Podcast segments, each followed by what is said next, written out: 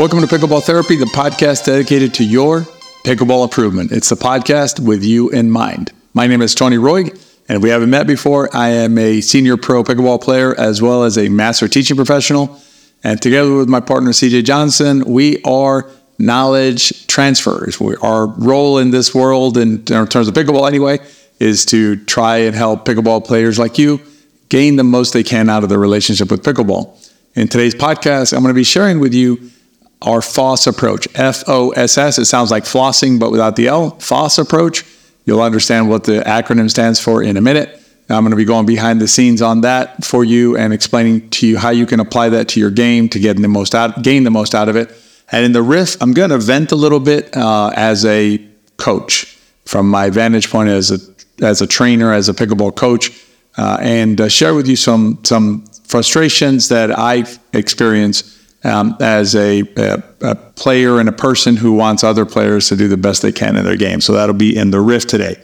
Before we jump into it, I want to invite you to join us for our September mini series. If you're listening to this right when it releases, that'll be on a Friday. The mini series starts on Saturday the next day. It's free, but you need a ticket. Uh, make sure you join us for this mini series. I think you're going to find it super informative. Uh, it's going to help you um, understand why Perhaps you're not winning as many games as you could. And the fixes in there are very achievable, and they're, it's a great first step if you're serious about improving your pickleball uh, uh, pickleball game. And you'll also learn more about the FOSS approach because we're going to go that in, into in more detail. So I'll put a link down in the show notes. Uh, if you also go to betterpickleball.com, at the very top, it'll say uh, get your free ticket. So make sure you get that and join us for our September mini series. The word of the week this week, uh, and I know I haven't done one in the last couple weeks. Uh, that is my mistake, but we're going to correct that this week. The word of the week this week is puzzle, and specifically applying that concept to pickleball because that is what makes pickleball uh, so uh, alluring. It keeps us coming back again and again and again, no matter how long you've been playing. I don't care if you've been playing, you know, three months or 30 years. You're still going to come back to pickleball as long as you continue to be curious, as long as you continue to want to learn something new and grow, you you'll never exhaust pickleball. And you know, it's it's like a puzzle that just you just keep on building on, building on, building on, and seeing more and more of this beautiful, beautiful game uh, called pickleball. And so, if you think about it as a puzzle, that'll it'll, it, the FOSS approach is a way to navigate that puzzle, to put those pieces together. Uh, and that's what we're going to talk about today. So today's word of the week, puzzle, and that's how we're approaching pickleball is as a pickleball as a puzzle, right? That we're trying to solve. All right, so let's talk about the usual approach first. Let's lay the foundation for why the FOSS approach is so helpful and why it's something that you you should uh, add to your thinking about pickleball and to your uh, approach to this game. And there is a definite mental component to this, as we're going to get into, because the the usual approach that I'm going to describe now oftentimes leads to frustration and to and to stagnation or, or a sense of stagnation, I should say uh, as a player. It also leads to actual stagnation. So it's actual and perceived stagnation as a player by not having a clear roadmap or having a clear picture of the puzzle that you're trying to build. And so the usual approach involves chasing shots and strategies. Uh, most more often than not, players spend their time chasing shots, uh, and sometimes they'll chase strategies as well. And what I mean by that is they basically, you know, as players, what we do is we look for a solution. We say, okay, uh, I need this particular shot. Call it a third shot, call it a roll volley, call it a topspin forehand, whatever it is. And what happens is you, we end up chasing those down shots. If you watch, um, if you watch many uh, YouTube videos, YouTube videos are designed around what shots and strategies, right? They'll give you like, okay, in this situation, use this strategy, or um, you know, learn this one shot. This is the shot you need. These are three tips you need, which are shots or strategies. And what happens is when you follow that approach, you end up potentially frustrated and wandering around lost. So you're like a, like just lost out at sea. You don't know what to, which direction to paddle in uh, to get to land. Uh, and so that leads to a lot of frustration and, as I mentioned before, stagnation as well, both real and perceived. Because here's the thing about chasing shots and strategies. If perchance, and this will happen sometimes, the shot or strategy is what you actually do need at this moment in time, and it's also going to give you the biggest bang for your buck, kudos, right? Awesome. You you hit the lottery, right? You you found that shot or strategy that happened to be the thing that you need right then and there, amazing.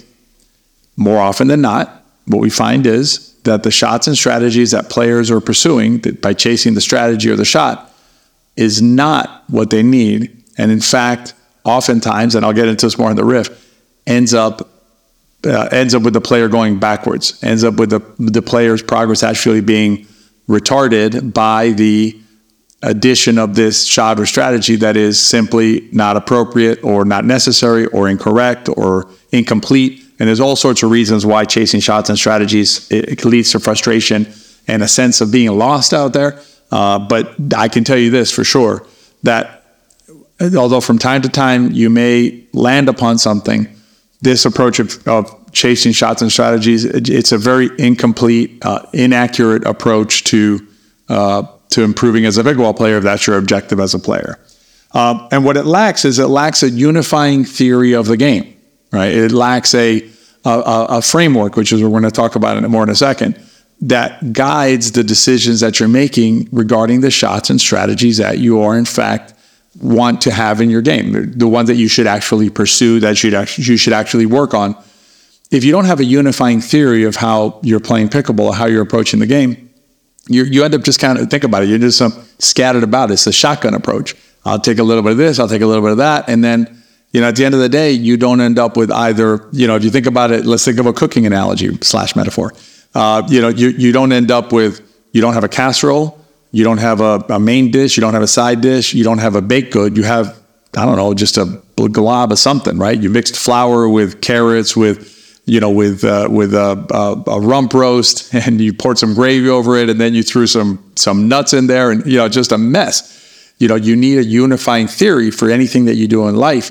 Pickleball is no different, and the FOSS approach is a good way to have a unifying theory. And what happens is if you if you don't have this unifying theory, you end up down a bunch of side trails. And I'm going to tell you this: pickleball is full of side trails for you to follow. It's just again, you know, this is what you need. That's what you need and what you end up is, you know, you have one YouTube video or a tip from a friend, right? After another. And it's just, you just end up, again, wandering. You're just wandering around the desert or lost at sea with, you know, with a, without a directional map of where to go. And that can lead to frustration as a player because you, you're not seeing uh, progress, forward progress in your game. And again, oftentimes you end up with stagnation and sometimes you end up going backwards. You end up with, you know, retardation of your progress. You end up actually going backwards with your progress. Now, the FOSS approach starts from the concept of framework. And you can think of framework as being the puzzle box cover. It's the picture, it's the unifying theory of the game, if you will, or the picture, if you want to look at it that way, that you then build your game around. It's how you start to understand how the shots and strategies work together, how they interlock in a game that's a beautiful game that can be played amazingly. And and I, I don't care where you are in the game right now. It does not matter whether you started yesterday or you've been playing for 10 years and have been stuck for the last few. Uh, it doesn't matter, uh, you know, whether you came from a tennis or sports background. Does not. None of that matters. Once you see the puzzle box cover, you are able to then determine the shots and strategies that will most make sense, given even your skill set, age, you know, uh, uh, athletic ability, all of those things, right? You can find a, a solution to pickleball that works for you once you understand the puzzle box cover, which is the framework of pickleball. And the FOSS approach, the acronym stands for Framework, Objectives, Strategies, and Shots. And basically, the way it works is like this Framework is the puzzle box cover, right? That gives us a picture, the big picture of what we're trying to do. That's the unifying theory of the game that we're that we're playing according to. From that, we gain our objectives. Objectives are smaller bite-sized pieces of the framework, right? So they basically tell us that when we're on the return side, here's what we're trying to accomplish. When we're on the serve side, here's what we're trying to accomplish. When we're in this situation, here's what we're trying to accomplish, what our objectives are. From our objectives flow strategies. So I'm going to implement this strategy to accomplish my objective, get me closer to my objective. And then shots are the th- are the are the smaller pieces, right? Those are the things we actually do, right? Strategy is a bigger concept, right? We're we're try, we're doing a thing to accomplish an objective, and then the shot is the actual impact of the paddle to the ball to accomplish the strategy, flow to objectives within the framework of the game. But it all begins with framework. It all begins with the puzzle box. Without the puzzle box, you just end up again just out there chasing shots, chasing strategies without understanding how they work together. And the FOSS approach that CJ and I have developed is, from our, our perspective, the best methodology available to put all the pieces together as a pickleball player uh, and to uh, and to and to see the game differently than you have before. To see the big picture, to see the puzzle box cover, it is a an amazing experience once you start seeing how the puzzle box how the puzzle's put together because you're seeing the puzzle box cover through understanding the FOSS approach. And the, the, the question I would ask you is if you're intent on improving, and I'm going to repeat this in the riff. I don't mean any criticism of any player who listens to this podcast. I am not trying to suggest to everybody here that you need to push yourself in this game or you need to grow as a pickleball player. That is entirely up to you. You know, it is dependent on what your relationship with the game is and what you want it to be. It is there's nothing wrong with going out there and batting the ball around or, you know, deciding I'm good at this point in my in my pickleball journey. That's perfectly fine. And in fact, I don't uh, ever uh, criticize players who who that's what they want. And I, I, will, you know, I'll play with them. I'll join them, and it's all fine, right? It's all pickleball, and you can enjoy it however you want. However, if you are intent on improving, if one of the things that you would like to do as a pickleball player is, you know what, I would like to get better. I would like to understand the game better. Then the question I have for you is, what is your puzzle box cover? What's your approach to solving the puzzle, right? Are you going to just chase YouTube videos and you know tips from friends of yours at the court and nothing against pers- you know local instructors. There are many good local instructors, but there are also many local instructors who don't understand FOSS or don't teach it, one or the other. Um, and so they, you know, you, you'll just end up with shots and things like that. If you want a unifying theory of the game, what what are you doing to accomplish that? You can uh, you can get it yourself.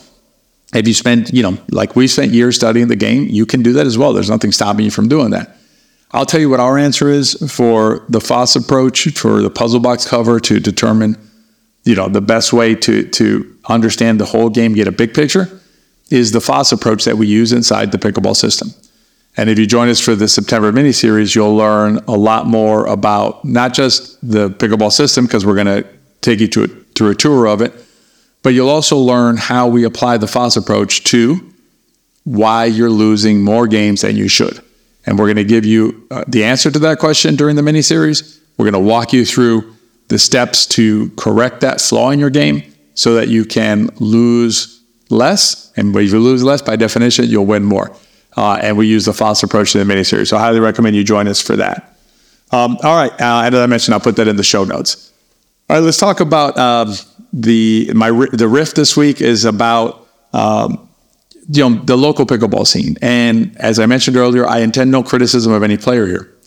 But what's frustrating for me as a pickleball instructor, as a pickleball educator, if you will, is I know, you know, I've been around the game here locally for going on uh, eight years now.